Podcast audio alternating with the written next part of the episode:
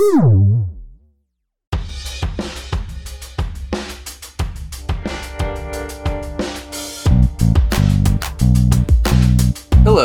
and welcome once again to the Right Sweats Podcast, the only podcast for fun fiction, fan fiction, and bad fiction today. What? That's right. We've primarily only talked about bad writing, but today we're mixing things up a little bit and talking about bad writing. How? As always, I'm joined with my co-hosts, Jennifer and Leah. Wow, wow, wow. Hey. Who are you? I am Grignr. Stop it. First of his name. I don't really feel like talking about bad writing is switching it up too much, but I am happy that we're dedicating a full episode to it, because this is my shit. I was about to say, this shit is so transcendent. Well, we've spent so much time, sort of, especially during our fan fiction month, kind of stepping on eggshells, going like, they're trying their best, you know, and going like, we get why it's good they're trying. We're very happy they're trying, and there's something that didn't allow us to go like, but it bad though. So what title for our podcast? If we strip away that and say from the beginning, we appreciate everyone's efforts, but all we're going to talk about is steaming dumpster fires. Is steaming piles of steam. Just good old-fashioned doo-doo.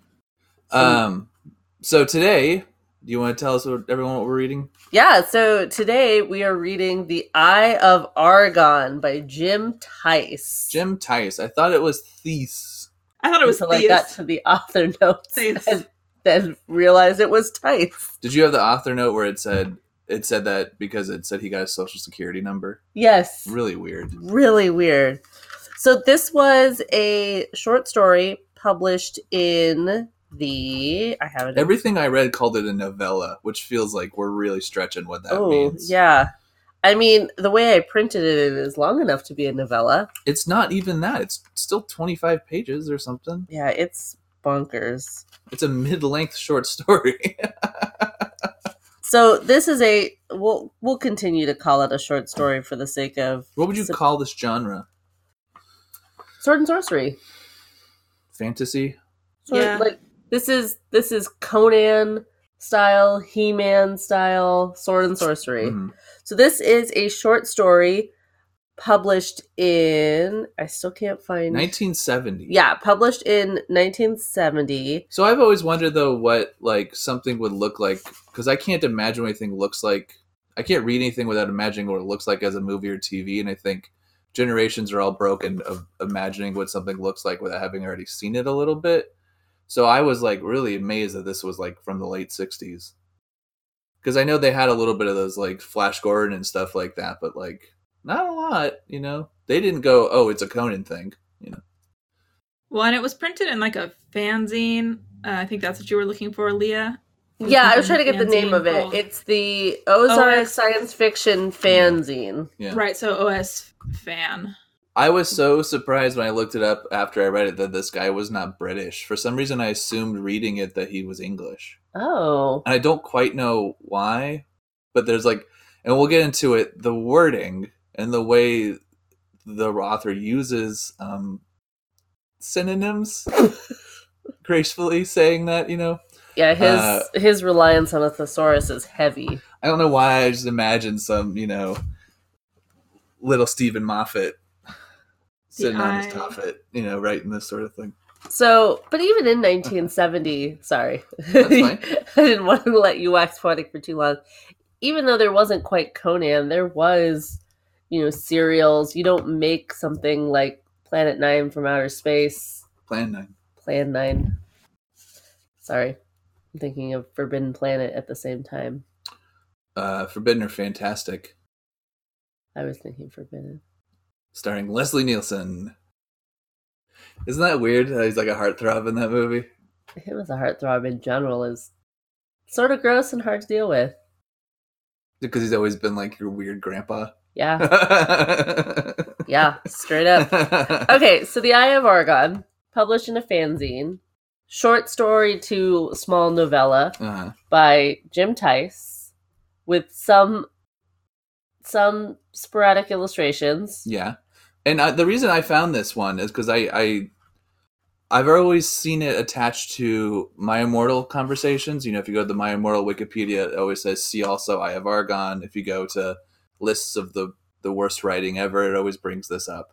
So I thought this was a good place for us to sort of entry into this. And it's a lot simpler and a lot less nuanced than some bad writing can be. You know, a lot of bad writing can kind of fool you for a while until you kind of get into it and you go, wait a minute, I'm not uncomfortable because I'm starting to read this. I'm uncomfortable because this is bad. Right. There's no settling into the language of this. Well, and I think unlike My Immortal, we get, by the time you get to the end, Jim Theis is Jim Theis. And there's not really a mystery as to who this person is. Yeah. Yeah. So it's kind of held up as literally the epitome of bad writing. And I didn't know that going in. I thought it was satire. It was so bad, I thought it was written as an example of what to never do. Yeah. So to find out that it was genuine was like really alarming. But then to find out it was written by a 16-year-old for a fan magazine, I was like, wait a minute, are we bullying 16-year-olds? Which I'm on board with. Let's bully them. Like I said, so for this episode and for, you know, anytime we talk about bad writing, we're coming at it from a place of the effort is applauded. Like, we get what is happening. Well, in every situation we've come across so far, yes. I can only assume that there's things we're going to read or we're not going to. Where they just get, like, hung out to dry and no mercy. Or if this was some sort of, as a lot of these fantasy novels do, they become some sort of MRA fantasy. Oh, yeah. I mean, if this is anyone's MRA fantasy, I think they have bigger problems than that. Yeah, and it's and I think the 16-year-old spot's a good place to come into, because I think often we shouldn't. We go, this person's obviously never had sex before, and you know we kind of have to backtrack a little bit with that, just because that's not fun to say anymore. But with this kid, it's like, yeah, probably not. But you know what? Yeah, it was a 16-year-old. Like writing this. 16-year-old, and even through there, it's not because I've read some what I can only assume is 16-year-olds trying to write smut fiction, because it's all over, you know, AO3, and it was all over fanfiction.net. But he doesn't try. Like, he doesn't like the anatomy that's gross is all above the belt. Well, and there's that sequence. I don't want to jump ahead too far, but the action of the scene where the lady kicks the acolyte in the balls. Oh my gosh! Actually, like written pretty. Like I could actually like see it. Like the actual like action of it was transcribed correctly. Like I got it. You know, it was silly, but it was fine. Should we just dive in? Do you want to dive in, Jen? Let's do some quotes. And speaking of specifically what we were just talking about, my number one quote that I wanted to analyze, I have it pulled up if you wouldn't mind me reading it.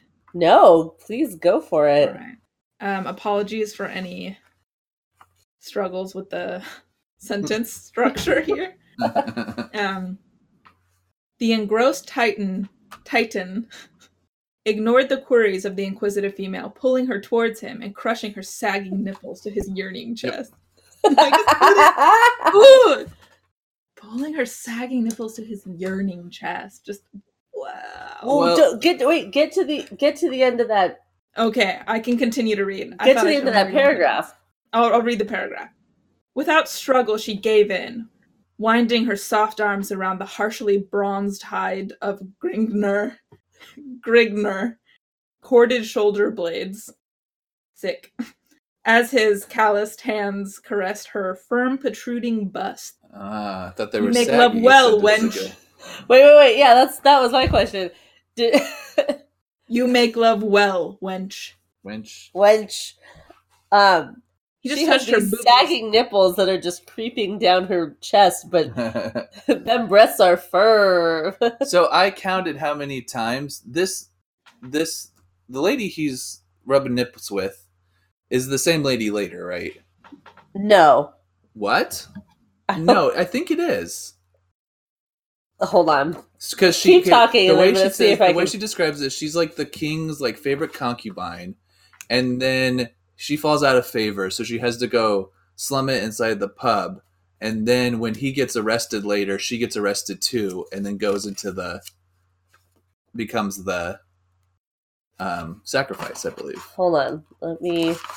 But regardless of that, every character in this fucking story has a name, except for this lady. I think this is where you get confused, because when they refer to the slut...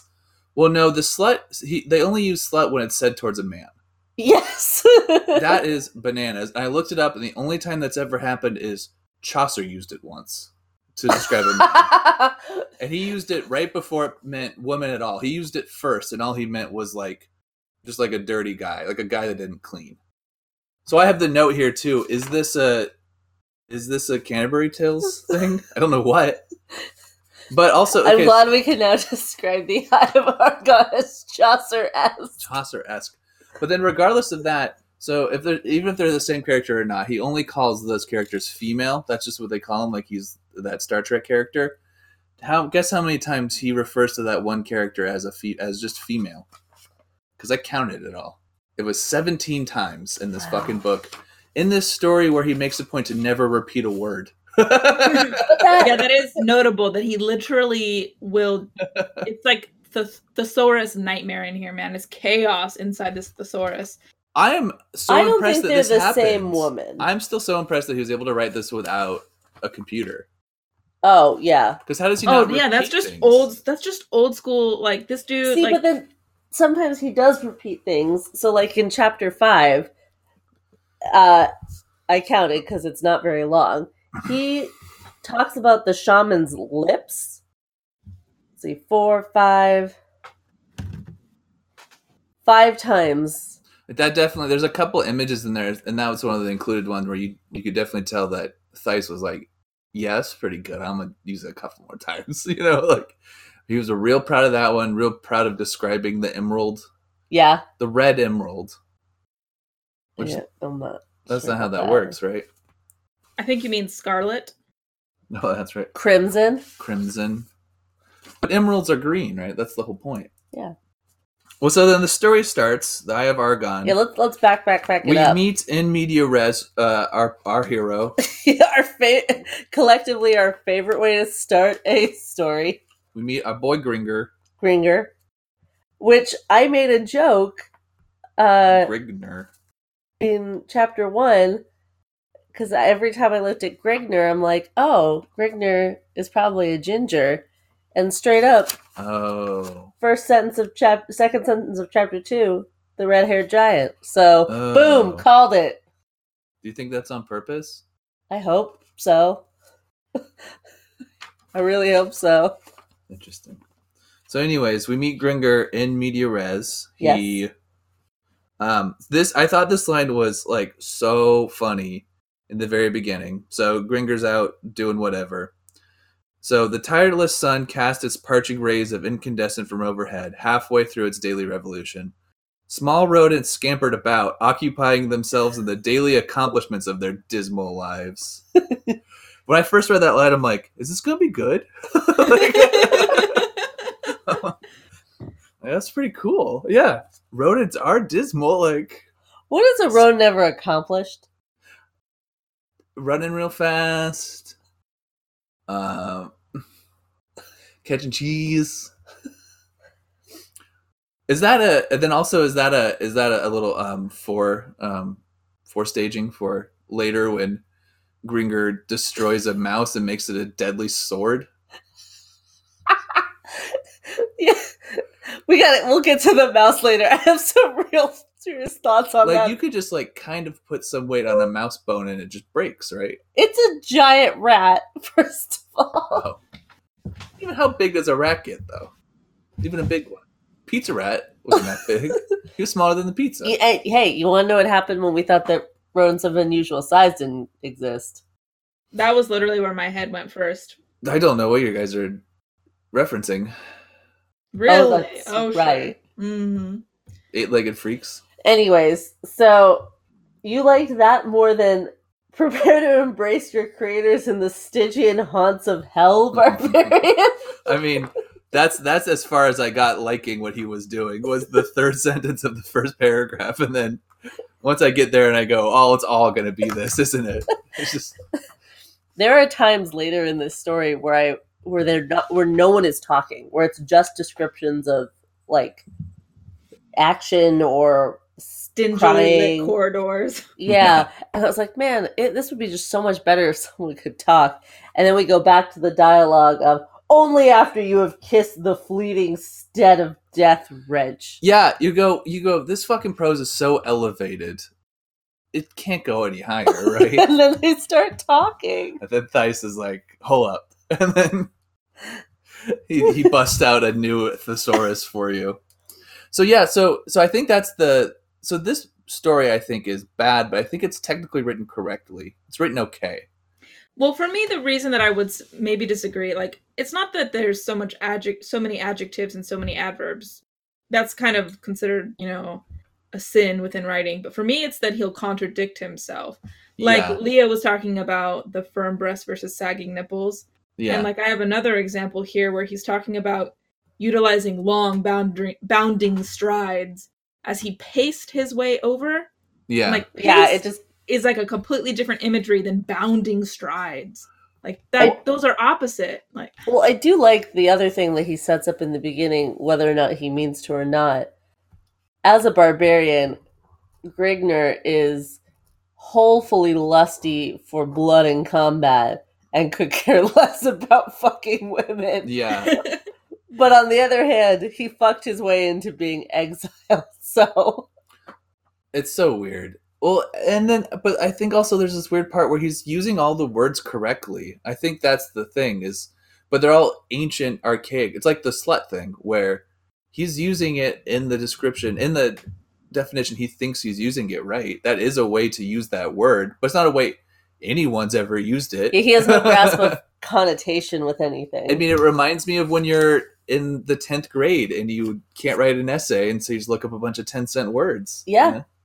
So, well, and I kind of like that he has his own universe. Like, we can consider it world building that slut means something different there, you know? So, actually, props.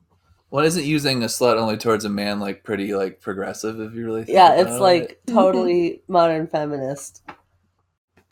So, chapter 1, we meet Grignr. Grignr is fighting and fucking. Where's Grignr from? He is, I had to look this up.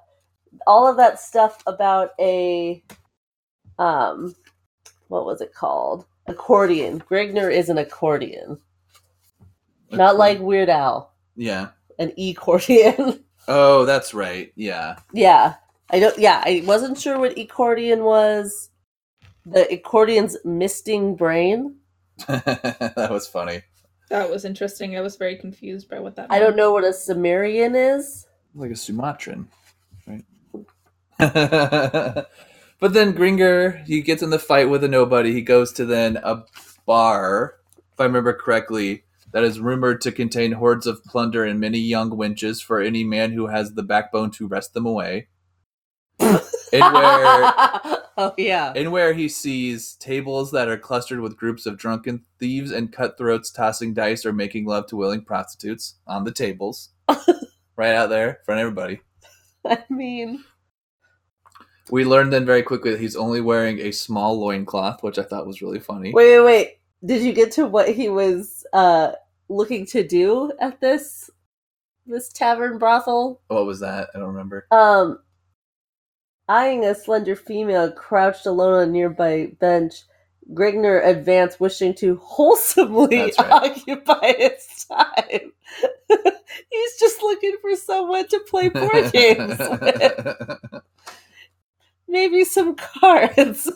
The foot trodden floor. That's kind of funny.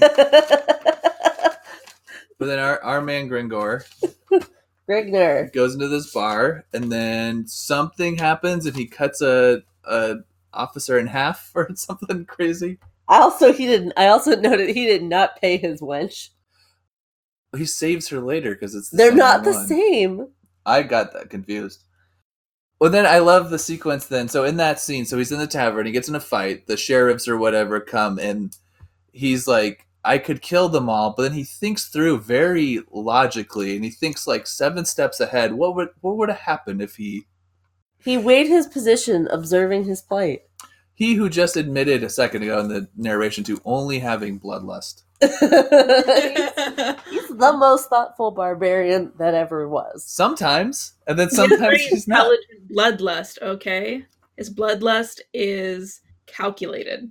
You may steady your arms. I will go without struggle. So he basically, everything from chapter 2 on, he created his own problem. He could have just hulked out and killed these guys. which he then does do. Yeah, he just made it really hard for him. Yeah. He had to get to the point where he could save the maiden, all right? As we know, the female. There was also, this is when he is led through the Gilded Gateway, and Grignr was led along a stone pathway bordered by a plush vegetation lustfully enhanced by the moon's shimmering rays. Uh-huh. Woohoo. Technically, that's all right. It's a sexy moon glow on some. I do like sexy moons. I like. So then he meets the king or whatever, who says, first line, "Explain the purpose of this intrusion upon my chateau." Explain this. And then so then. This introduces also something Gringer says. Is mrific a swear word? I thought it was a person's name. What the fuck is mrific? He uses it sometimes like a swear word, and sometimes he uses it like praising to Jesus. Yeah. You know? Yeah, I thought he was like calling upon the name, like saying like God or something, like God damn it, you know, like cursing the name of mrific, like Merlin. And they do it in Harry Potter using Merlin. Yeah. Yeah, no, I was really not sure who that or what that was. But then something happens. The little finger of the king tells him to not kill him, but make him work for him all the time. So that was such a thing. Then he gets killed? They're like, we're going to take him down to the dungeon and torture him forever, and then he'll finally die. And the king says, that's not enough. You're going to take him down to the dungeon, leave him alone, make him work in the mines, and then he'll die. Yeah, it was breaking his spirit first, this person who the king has never met before. Yeah, and his only crime is being a slut, from what I can tell. Didn't he, behead one of the officers? But that doesn't seem to be the problem. I think the problem was that he was sleeping with the wench that the officer wanted to sleep with. Yeah, see, that's the thing that runs through this, too, is that there's a sort of, level where it seemed like Theis wanted to introduce a class aspect to it, but obviously had no idea how to do that other than just saying that he wanted to. Yeah. Just coming up with another name for it. Because also Gringer is not a low class hero. He's just a guy that walks through places killing people. Right. Well, we also have to talk about since we've talked about the physicality of Grignr and the physicality of these women. Did you notice anything strange about this king as we went through the chapter? Well, that his belly was amorphous, apparently. Yeah, he basically became a gelatinous person and was getting fatter as it went on. He went from just being stocky to having sagging flaps rolled like a tub of upset jelly. Now, is that a reference to the end, do you think? Yeah. Maybe it's foreshadowing. Yeah. Maybe the story's, really smart. I think it might be. I got Jabba the Hutt vibes when you started reading that. Yeah, and this is pre-Jabba the Hutt. So, I guess, maybe this was inspiration. Has been around for a while. I wouldn't be surprised. Yeah. Maybe if you rearrange the letters in Jim Theis, it spells George Lucas. Wow. I do like that when they were talking about leaving him in the dungeon, it was there he shall stay until I have decided that he is sufficiently simmered. Like, ooh, we cooking some Grignr. And then he goes to jail, which is my favorite sequence. I don't. Wait, you're skipping too far ahead. Am I? I don't think so. We can skip to the imprisonment because that's when shit gets. Well, not right here. No, right here. He gets thrown into jail. Oh, there's two segments in jail. There's the segment in jail which is just Grignr versus existential dread. That's the part that I'm thinking. Okay, yeah. So we're on Grignr versus existential dread, which I didn't hate this whole line, the opening line for it. Consciousness returned to Grignr in stigmatic pools as his mind gradually cleared of the cobwebs cluttering its inner recesses. Yet the Stygian cloud of charcoal ebony remained, an incomparable shield of blackness enhanced by the bleak absence of sound. Is that what getting a concussion is like? No, because I would have said Grignr then got mad at the wall and started pounding at her. He's already a barbarian full of bloodlust. He might just have constant concussion. So what is a stigmatic pool? Who knows? Because I was under the impression that stigmatic had to do with like the stigmata, which is religious bleeding. There's multiple words in here that do not exist anywhere but here. Oh, okay. But if I look up that, I think he's trying to say. I think it's Stygian. And I think he said Stygian later in that sentence, which I also don't know that word. Stygian has to do with the river Styx. I guess it does bring up stigmatic the whole time. Stigmatic pools. I think he's just trying to say, like, what do you call, like, standing water? Is there another, like, word that's kind of like that? I think the Stygian piece was correct. I think he just meant to use it twice and then misspelled one. Well, that's the other thing about this is things are misspelled and things are misused, and there are words that are introduced that don't exist. Also, through 50, 60 years of it being transcribed over and over, there's misspellings from transcribers. Right. And it's hard to tell which is which. Not so much at the beginning, but definitely towards the middle and the end, when like words start repeating, and there's just like commas where they're just not supposed to be, or no periods. Like, this was still published in a journal, so those little things would have been fixed, right? Not necessarily. This was a fan magazine. That's true. So the amount of time that you can really devote to editing and proofreading is limited because... Well, there's parts near the end where like it's full-on like My Immortal level misspelling. You know? Yeah. The transcriber's notes do also explain that because it had been photocopied and like it was aged, that there were words and, you know, punctuation that were completely faded and invisible, and they had to kind of fill in gaps. Oh, yeah, that makes sense. Well, and that's why, like, even in my own, like, criticism in my notes as I was reading through this, I did try to focus on word choice rather than spelling. Yeah. Mm-hmm. Because it's easy to pick apart spelling and not have an original copy of the text. Yeah. If we had a true... photocopy original, I think it's a little easier to pick apart and rag on spelling. But I think something like stigmatic is either a misunderstanding of the word or it was trying to be a different word that... Yeah, I'm trying to think if the words he's using, if he's using them archaically in a way that makes them correctly or very much stretching the boundaries of what these words mean. I think there are... The stigmatic one falls apart. There's no way to even go. That makes sense. And it might make sense, but I don't think he knows what it means. I think it's a 16-year-old doesn't understand stigmata. I think there's a lot of things he didn't understand from the thesaurus that he used, to be honest. I also most wish of the time it's... Oh, keep going, Jen. I was just saying, most of the time the words are used as correct parts of a sentence, but they aren't correctly applied to what follows, if that makes sense. Oh, yeah. No, I mean, when I helped teach freshman English classes, I would make a point to go through and just circle those words because you can tell that the student's not using it in a way that they even understand how to use it. And it's better that they use a smaller word that they understand than a bigger word they don't totally get, you know? Yeah. Right.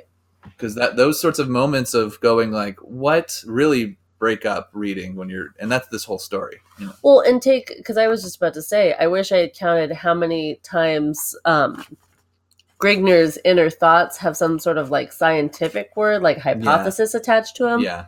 And just the connotation of a word like hypothesis makes the character sound more intellectual and rigid in their thought and not at all like a barbarian that just wants to, you know, Hulk smash everything. Yeah. And I don't think that at the time, Theis had the understanding of these connotations to use it correctly. I mean, that's the back and forth. This is written with with using archaic meanings, so he's actually like expanding the connotations, but then also ignoring all of the other ones that really matter. Yeah, like, it's very silly. So then what happens in 3.5? That's a whole like sideways difference scene, isn't it? Yeah, that's what the halves do in this story, right? So if it's a half, that means it's a story, something going on at the same time that's not from Gringer's point of view. Yes, which I thought was very interesting.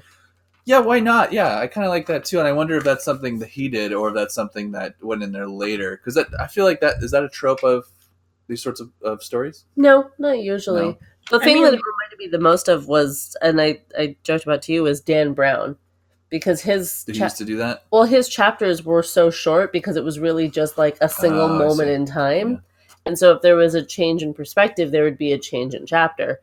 Like, the Da Vinci Code has, like, 50-something chapters, but some of them are 3 pages long. Yeah. Right, and that's actually, I mean, when you switch perspectives, changing chapters, that happens in, like, let's say Game of Thrones, or it also happens in, like, manga. If you have a 0.5 chapter, it does actually mean that it's just an aside and not the main story, not the main protagonist's point of view. I guess my thing is that very rarely would there be a 3-paragraph-long chapter 3, and a 1.5 pages, 3.5. Usually it would be the other way around. But I guess with this being solely from the perspective of Grignr, the halves would have to be anyone else. Yeah. I mean, it's just the same way you would just use the three little asterisks, right, in your story. Just to page break that around. Mm-hmm. But then 3.5 is a scene of incomprehensible some sort of something, right, by a group of men with smelly mouths. That's really their whole thing, right? No, not yet. That's in 4. This is just a marble altar, a naked lady, and ... the Eye of Argon. Yeah. That's all it is. Don't forget about the Eye of Argon, because that's the only time it's mentioned. Maybe one other time. Also, the female has huge outcropping breasts. Yeah. Enshrouded by a jewel harness. Oh, and then 4 is the real like Shawshank stuff. Yeah, 4 is out of control. Where Grignr is alone in the dark. He doesn't know how time is progressing. Well, this doesn't explain the whole story. It goes. It seemed as if years had passed, yet he estimated that his stay had only been a few days.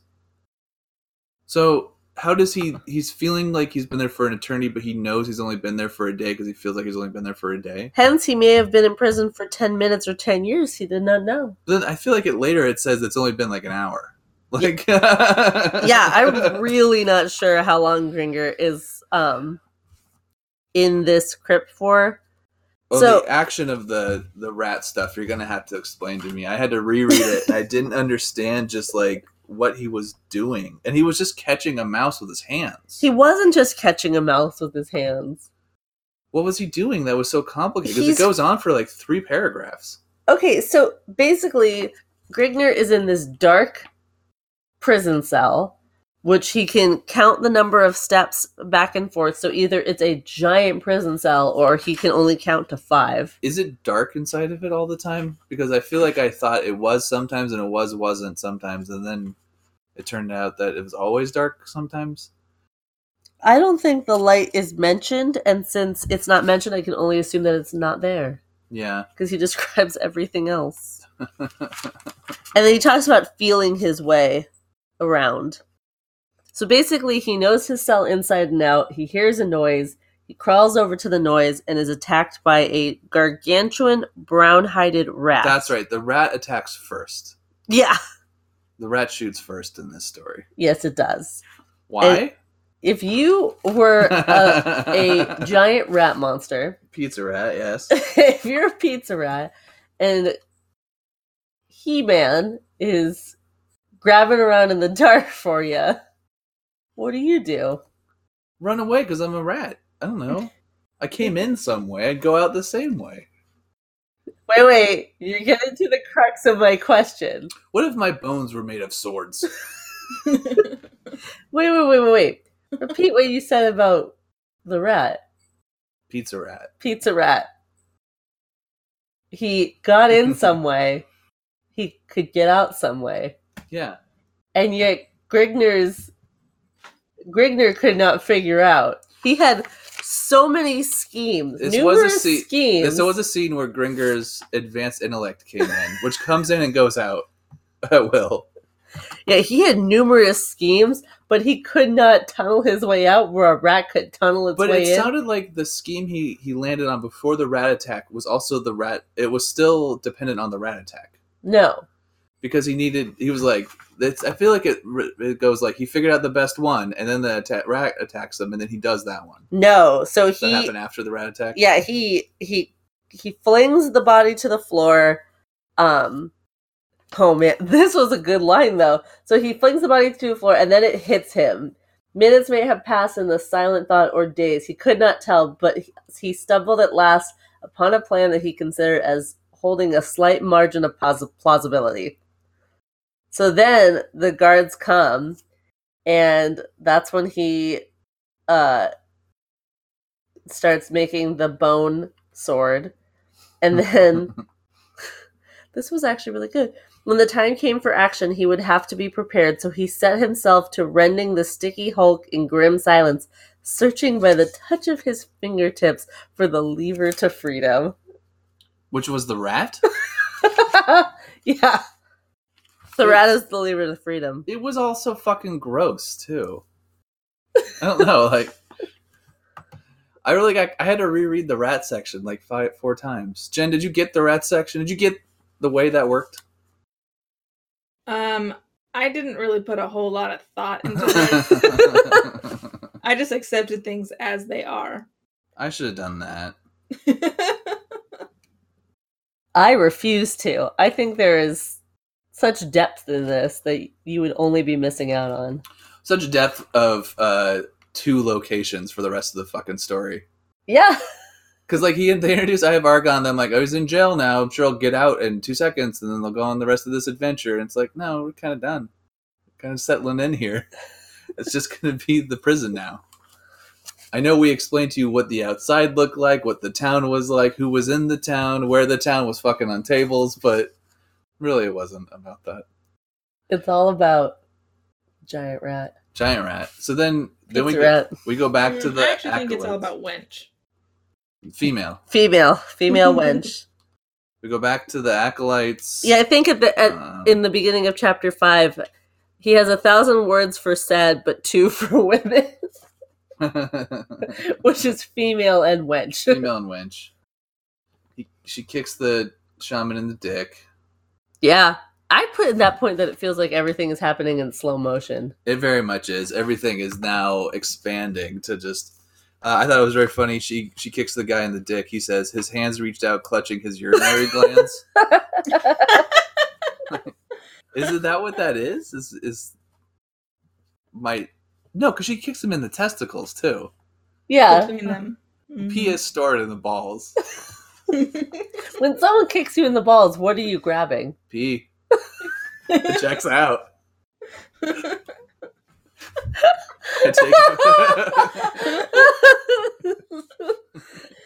So what did I put? Oh yeah, his eyelids fluttering wide, his eyelids fluttering wide with eyeballs protruding blindly outwards from their sockets. Can your eyes like blink really rapidly and be sticking out? This would be really helpful to have a visual aspect to this podcast as I try really hard. In that section too, I underlined this line. I actually put wow next to it. The actions of this rebellious wench bespoke the credence of an unheard of sacrilege. I was like, that is bananas. Never before in a lost maze of untold eons had a chosen one dared to demonstrate such blasphemy in the face of a cult idolic deity. And then the story goes on. Be crazy. Then the story goes on to establish that all the acolytes are like criminals that no one's on side with. Like they have the light of the bad king to do the thing they want to do. Like, but Grignar's in trouble for having sex once. It's madness. And then she runs off and meets Grignr somehow?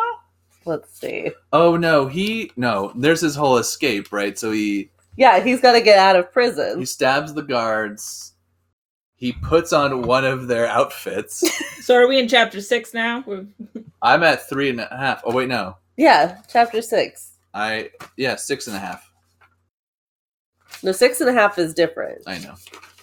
6 is, you're too short for a stormtrooper. What was the deal with the picture of this dog saying ick? Oh, that's got nothing to do with the story, right? That's a demon saying yeek. What demon? Jesse, the demon in the art. And spoiler alert, the guy who drawed the ick is the one that gave him that award for excellence later. Oh, we're going to have to talk about the... So he steals his suit. I mean, Grignr stabs the guy, puts on the outfit, but then very quickly goes, I'm too big to be in this, and then just has to start hiding. And so it's like in the same paragraph that he puts on the outfit. Are we just going to go over the part where he says ejaculating a curse? That comes up a few times too. He starts using that, just saying ejaculate that way. Ruffling his surly red mane as a brush fryer swaying to the nighttime breeze. Oh, it's kind of nice. I mean, in these moments of horrible violence, is just a very sensitive man. I would bet too that's probably like stolen from like a Dryden poem, you know? Like, I mean, that's why I assume this kid was British with shit like that. He's already reading Chaucer. Chaucer. Chauncey. Paul Bettany. So I also, there's just a couple times where I'm just gonna try and get some clarity. So descending the flight of Arst, is that how you say that? Arkid, Arcid granite slabs to their posterior. Jen, are you thinking of the word arched? Is it supposed to be arched?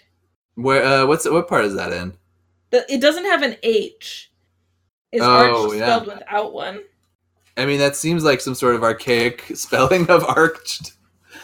So descending the foot of arched granite slabs to their posterior, Grignard was confronted by a short hallway with 2 A's. Leading to a tall arched... Oh, there's arched again, but spelled correctly. Arched, oh, well then that's doorway. Confusing. Yeah. And then halting before the teeming portal. Well, that's when we get to the amorphos. Which then becomes a word for the rest of the book, right? That shows up every sentence at that point. Well, then we have to get to the truly... problematic nature of Theis's understanding of epilepsy. Oh yeah, that's crazy. Yeah. Before that though, there's a section where he says something about how Gringer hears a scream of the female, and he says no moral/mortal barrier, human or otherwise, was capable of rousing the numbing sensation of fear. But it says moral/mortal. Yeah. This motherfucker who, like, picked every word, couldn't pick one word there, couldn't just go mortal and moral or something. Or, yeah, use the word or. Moral, oral-tal. Mortal, oral. Then he finds the amorphous, broad-breasted female. Stretch out alluringly. Obviously. Is this after she's been, like, assaulted in, like, a pretty terrible Game of Thronesian way? Yeah. Straight up. But don't worry. Grignard acted in a way in the only manner he could perceive, giving vent to a hoarse, throat-rending battle cry. There's no other options at that point. Mr. Scientific Theory and Scientific Method himself. It just decides to barbarian rage out. Sometimes you gotta fight, you know? Yeah. That's right. The victim of an epileptic seizure. Yeah, the priest comes and has a seizure. My note on that was, why not? At this point. I also thought it was interesting that in this like realm, in this sort of like alternative fantastical world, there still is the medical term epileptic seizure. I think he just doesn't get the... I mean, you can have a seizure that's not an epileptic seizure. How else would you describe that if you couldn't use that term? Fit is a very common way to describe it. I guess fit would be the best way. Spasm, if you're trying to, if it's more of a physical thing. Yeah, I'm sure there's a bunch of religious terms for it too, because it's the same as like when people are speaking in tongues and stuff, right? Their body starts like locking up. I was gonna say there's a term for that. That is coming up in chapter 7. That's ceremonial gibberish. Oh yeah, there we go. So he could have expanded the lore of the universe here by describing the seizure with in-world language, but instead we have. I mean, in-world language is literally every word that's ever been in English used in every context it's ever been used. Well, if you apply that backwards, also risk. Yeah. Yeah. If you apply that backwards, then though, if you go, oh, so if the narrator is a person in our world describing then something they are seeing omnisciently of a different realm, then does that make all of the narration make more sense? I mean, I'll accept that. It sounds very, you know... like it's Ben Foster in Warcraft is looking at this. Ben Foster in Warcraft is a character in Warcraft. I know. Hitchhiker's Guide to the Galaxy is what I was trying to think of just a second ago. So that, for me, Hitchhiker's Guide to the Galaxy is a way to jokingly approach like different worlds through the eyes of something we recognize. Yeah. This story definitely with like just slight tweakage could just be a full-on like satire too. It's really, really what I thought it was just so much the whole time.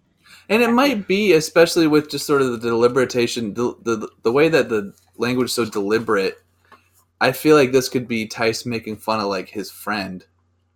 Do you know, like, it's not a satire of, like, a genre, but a satire of how, like, our dumb fuck writer buddy Steven writes, you know? Didn't you say you found some information on the writer's perspective?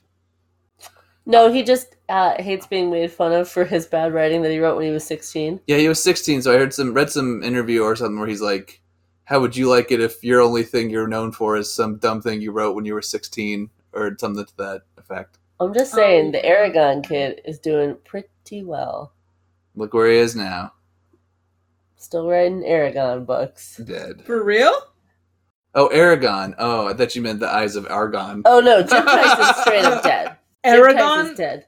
Aragon is still going? You mean the dragon? The dragon thing? Yeah. Oh, I didn't know that. I saw like a new book when we were at Barnes & Noble. How do you... Can you imagine continuing to write something that you put down the foundation of the world when you were like 12? Like... I can.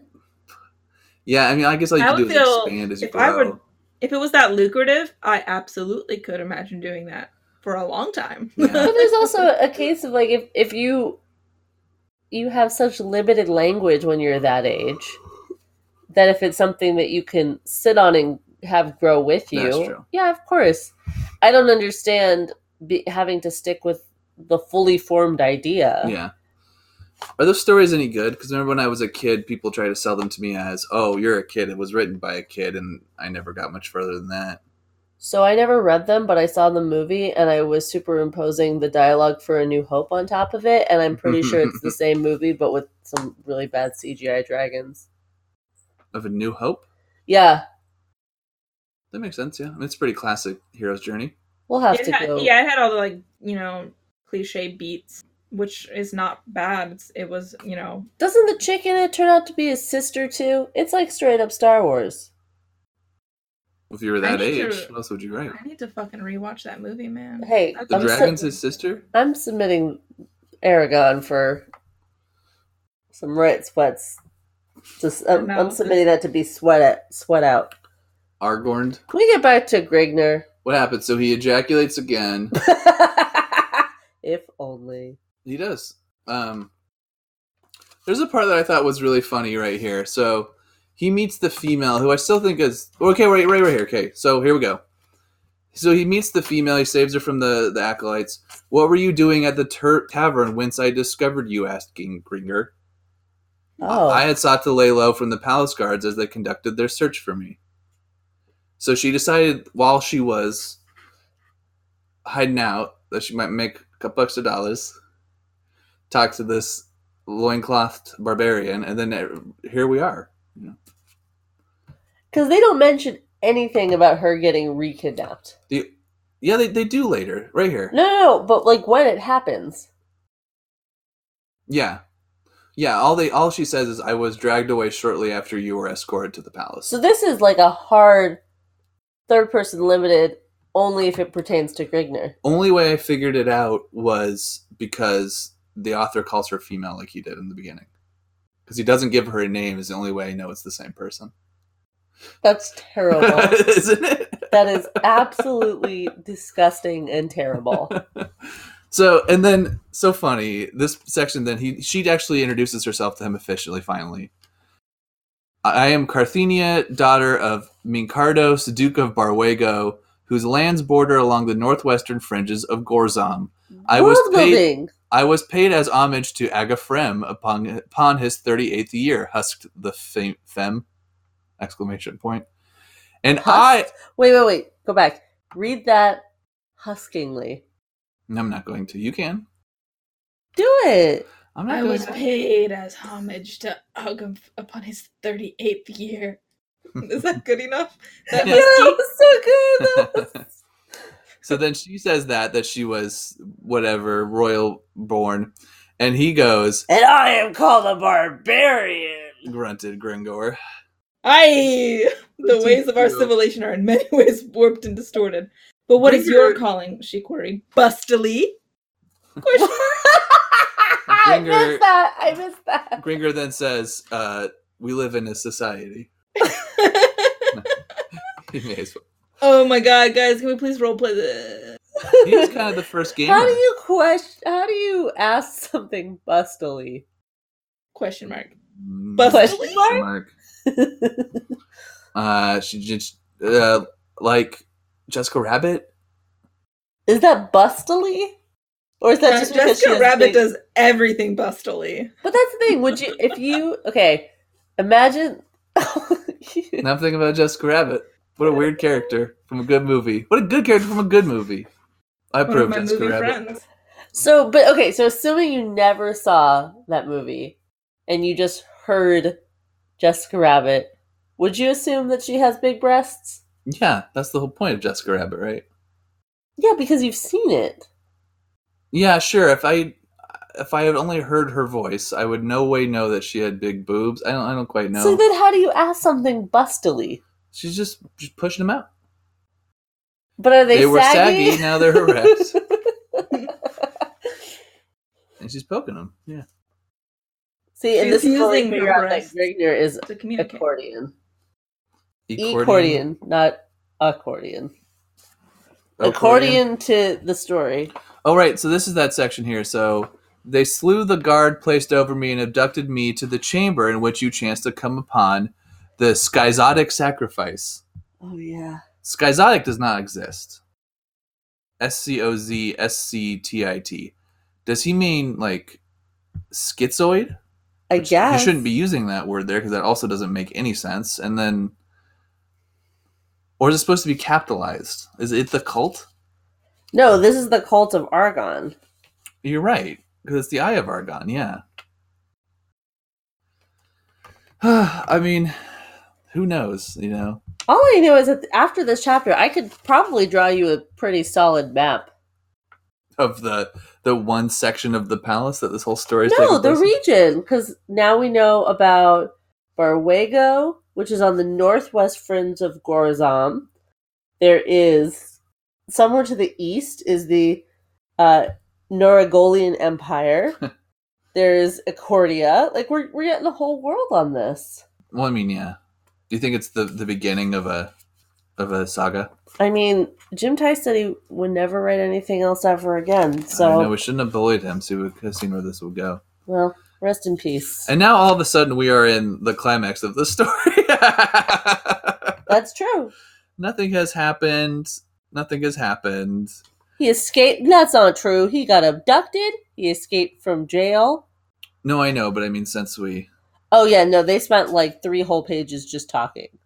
The epileptic priest wakes up, doesn't do anything. He was, strangely enough, that is a chapter that is not a half chapter that is not about. No. Yeah, Grignr. There's one about that, the one like that earlier, too.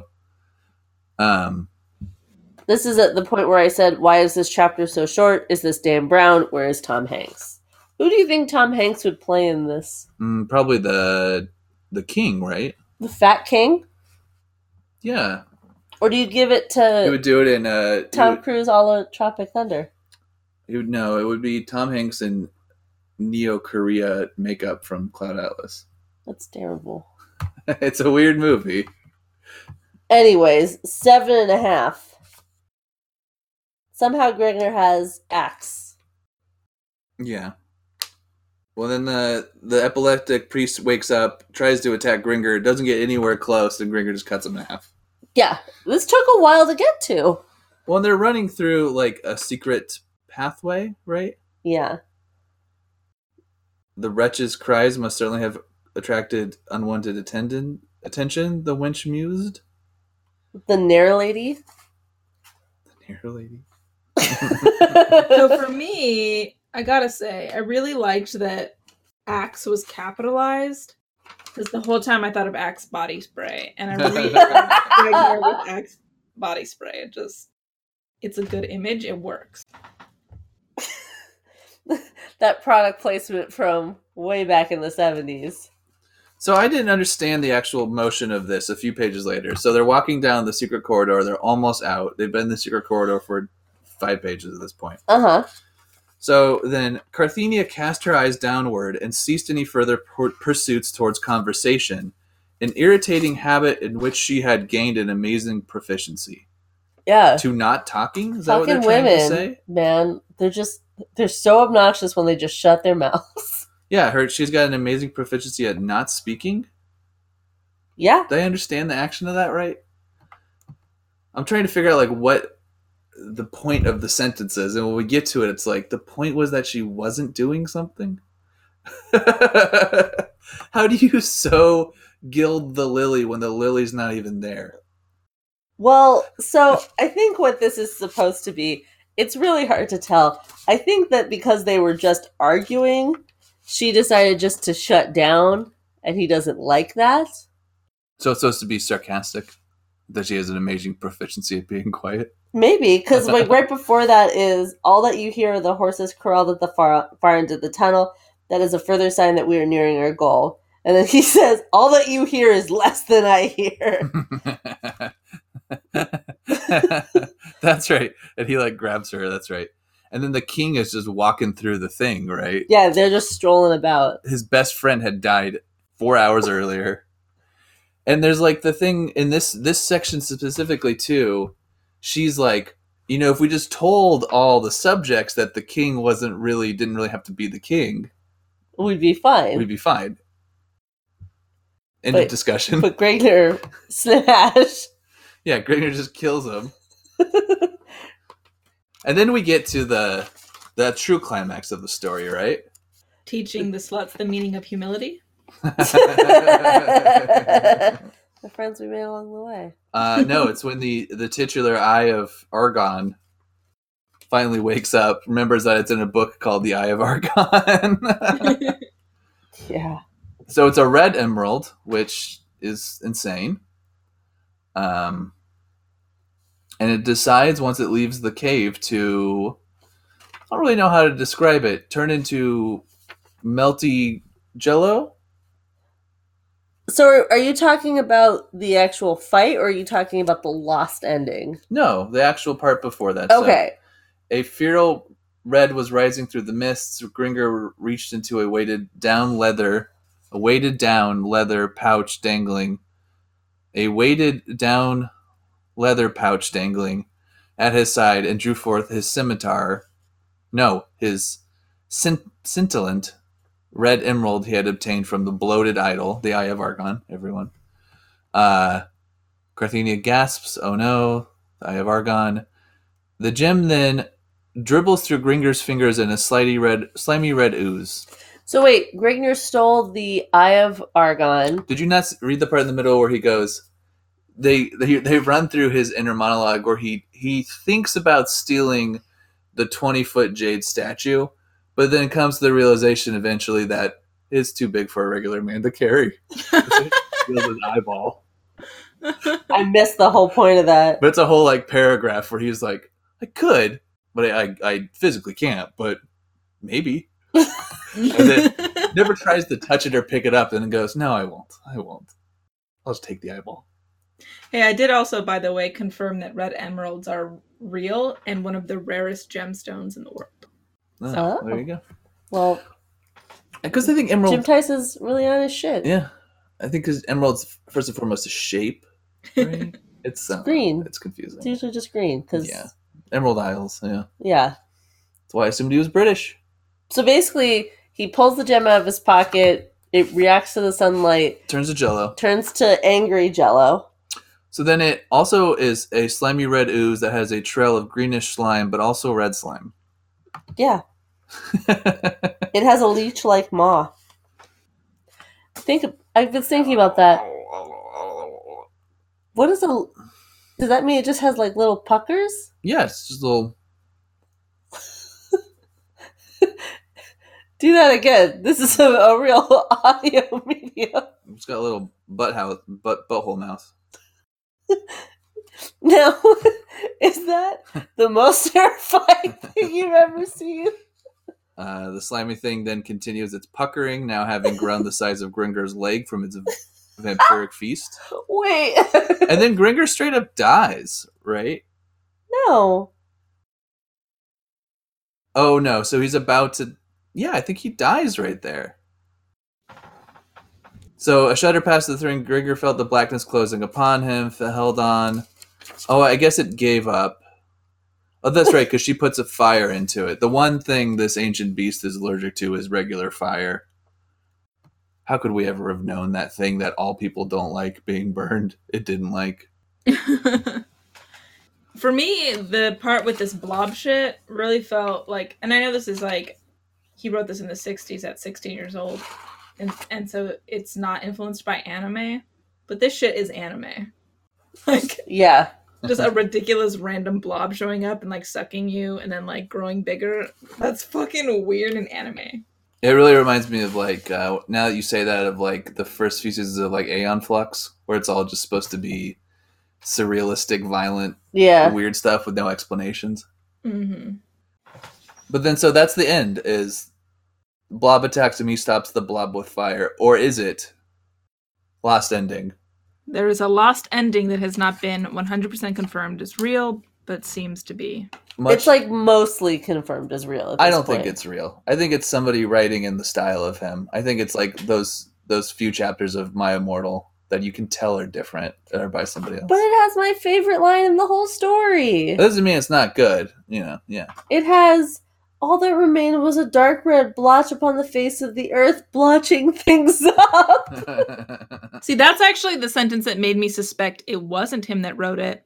Because he repeated words in that sentence. And he repeated I don't think thing. He was. Yeah, I don't think he'd say thing even once. And they repeat thing twice. I don't think he'd repeat it twice. If he did say it once, I don't think he'd repeat it twice in the same sentence. Because that dude is like literally... like the chaotic evil of the sources. But it is, like, it comes from a scanned copy. Well, then, that makes sense then. So this is probably how it was written. It was probably written, the blotch, then left a blotchy thing on the thing. Then he probably skeletoned the whole story out that way. Then grabbed a thesaurus and went through and plugged in. Where he had things like thing, blotch, thing, stuff. You might be right about that. That's actually like writing advice is anytime you use words like stuff or thing to go change it out.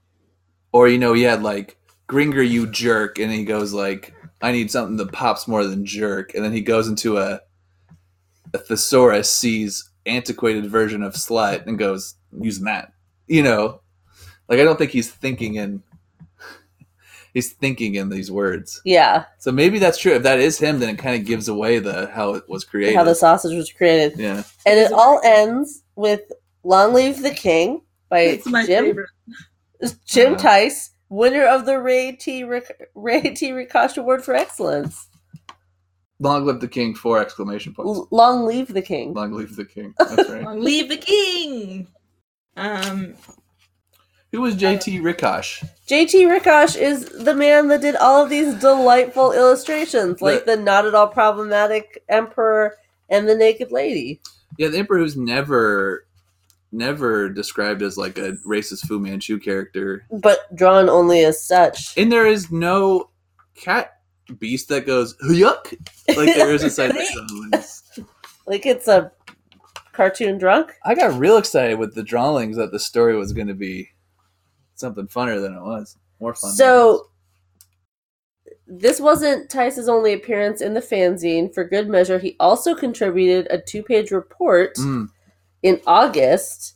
That's never read a lot at conventions. However, some poetry in the fanzine is definitely on Argon level. Though none by Theis, there is one called Hick by J.T. Rikosh. Oh, okay. He's also a poet. Would you like me to read the poem?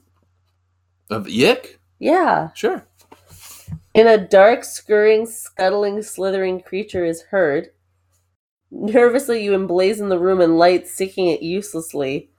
After a toll inspectic, the renewed courage extinguished the light. The pad-pad tail-dragging hiss has returned, impossibly in the dark. Relax, my friend. 'Tis merely a visit from the lonely, timid ick, ick. Sure. Wait, it's over? That's it. That's Do you know what, need? Though? That evoked a sense of fear in me. I'm going to give that a thumbs up. I like it. 5 yicks. So, what are all of our hot takes on the Eye of Argon? I thought coming in that I was going to be defending it. I thought that it was absurd, but I thought the kid was did something where a lot of it makes sense, and a lot of it works in a functional, basic way. There's some world-building stuff. Dialogue's weird. Dialogue's always weird. He obviously wrote it with the thesaurus, but if you look past that, the sentences make sense. But then re-going it through it again, it's nonsense. I just think that the plot and the like moving force isn't there really. Shit just sort of happens. And it isn't. Yeah, this is literally used as the epitome of the worst writing in the world, and I don't actually think this is the worst thing I've ever read. This is really not the worst thing I've ever read. Not even close. So I can read really all of the words that are in here, even if they're used incorrectly or it's kind of a stretch. Like all of the words, for the most part, are readable. Right, and beyond just the words, I mean, in terms of like the structure for a short story, you know, I can understand what happens mostly.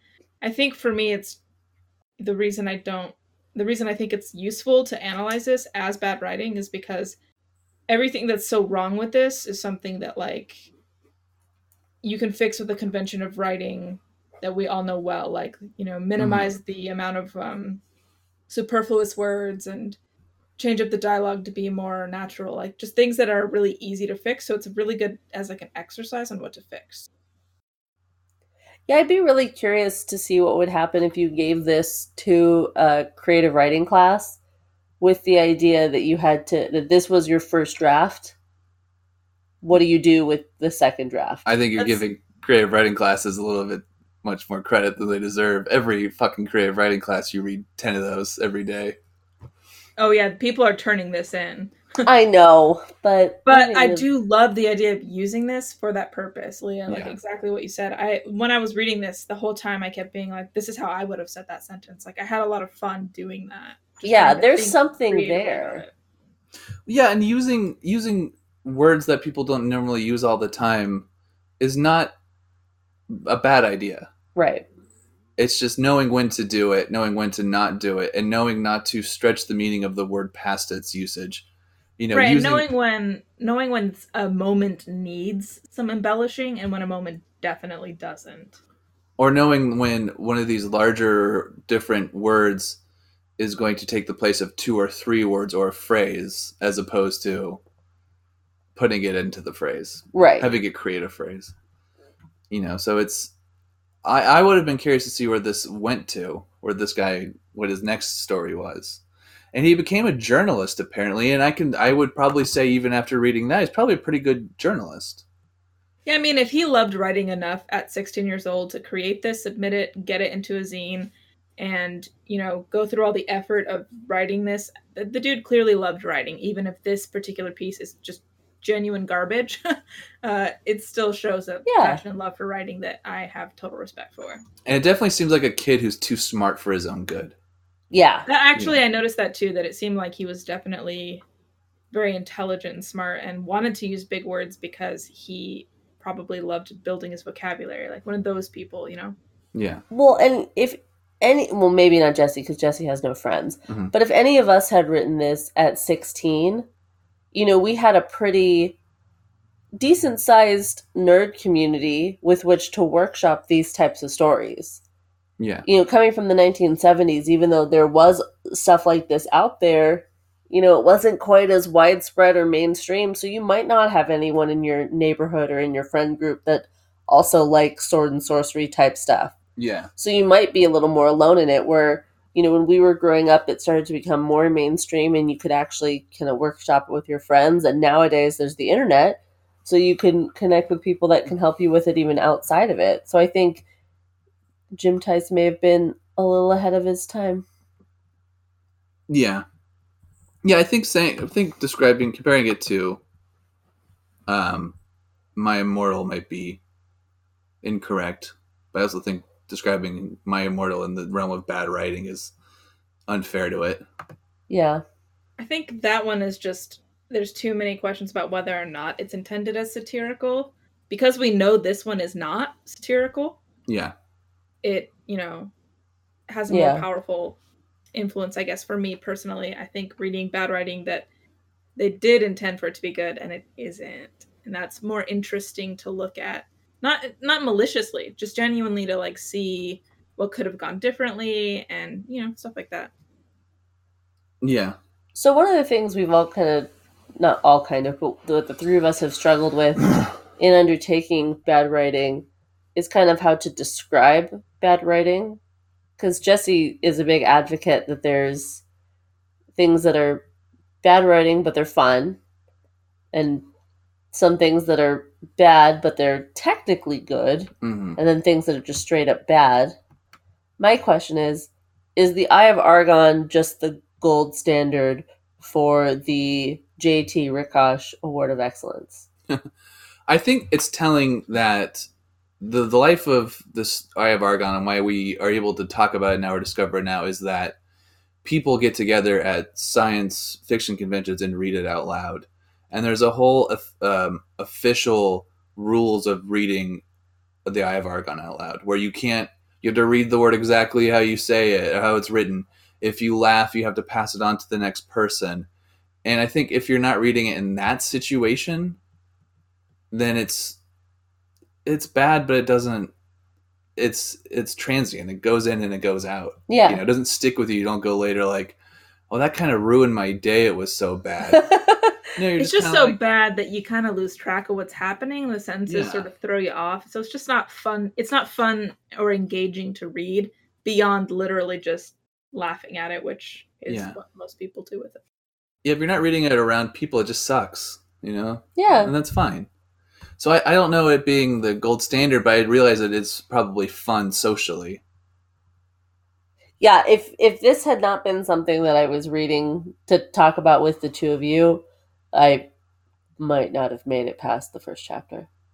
No, yeah, you shouldn't. Oh, I definitely was engaged and like reading it actively, because I definitely thought it was satire. So I was like into it, man. I was like, anyway.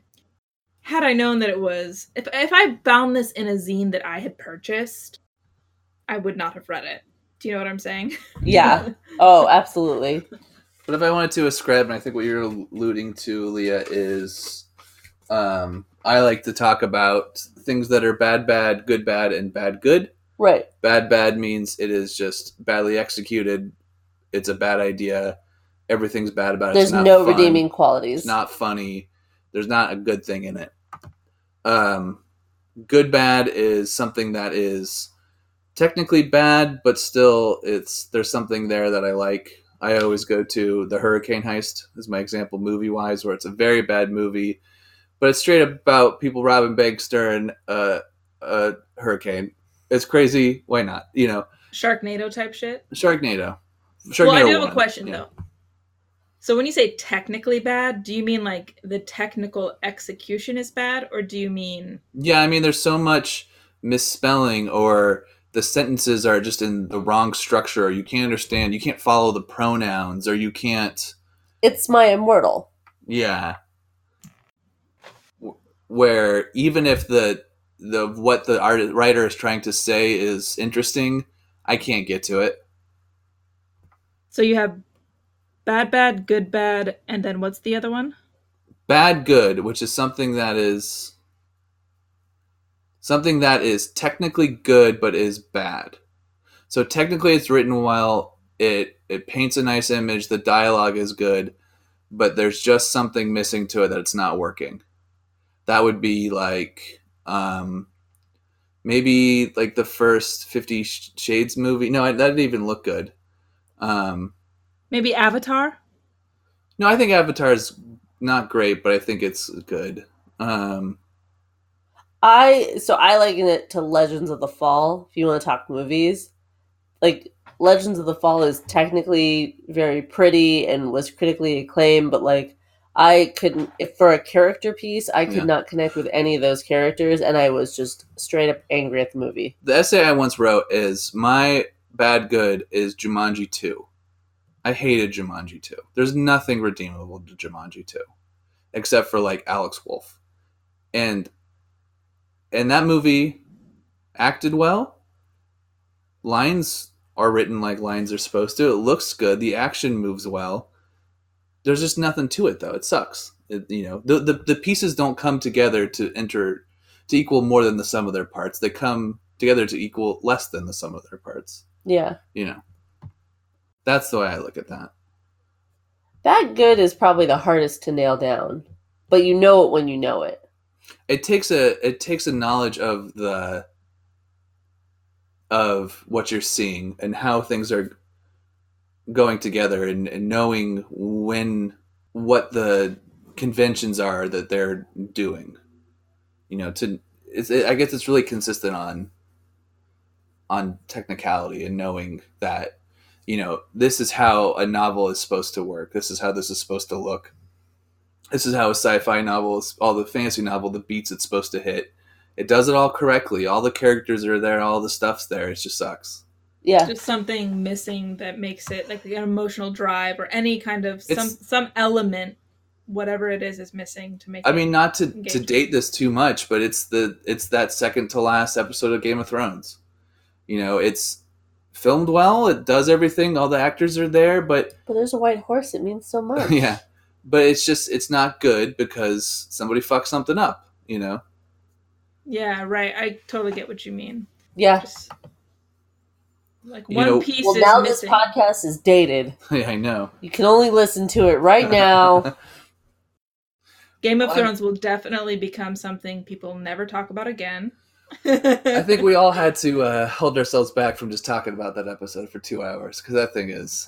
Yeah, I think we should. I think that's probably what we're gonna do next week. That's a fucking mess. I'm ready to talk about season 8 once it's over next week. I think we need to talk about it. But I think this story, then, I would say is fuck. I would have said it was bad good until we reread it. Because technically all these big words are used correctly. They're just used weird. Mm-hmm. Now we read it, kind of, but it doesn't matter. So I just say this is just bad. I don't know. This is bad for me. I don't think the words are used correctly.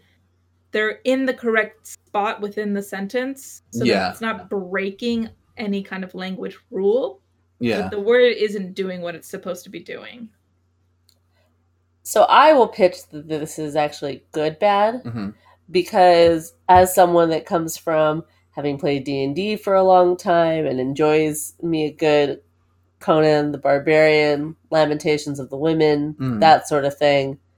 You know, whether or not one draws from the other, ignoring that fact, it is so funny to me because it reads like someone's first role-playing game. And that is such an experience that is near and dear to my heart, especially when you're dealing with like 16-year-old mindsets where your dumb barbarian is also the smartest man in the world. Yeah. And has like this perfect, you know, all-seeing worldview. It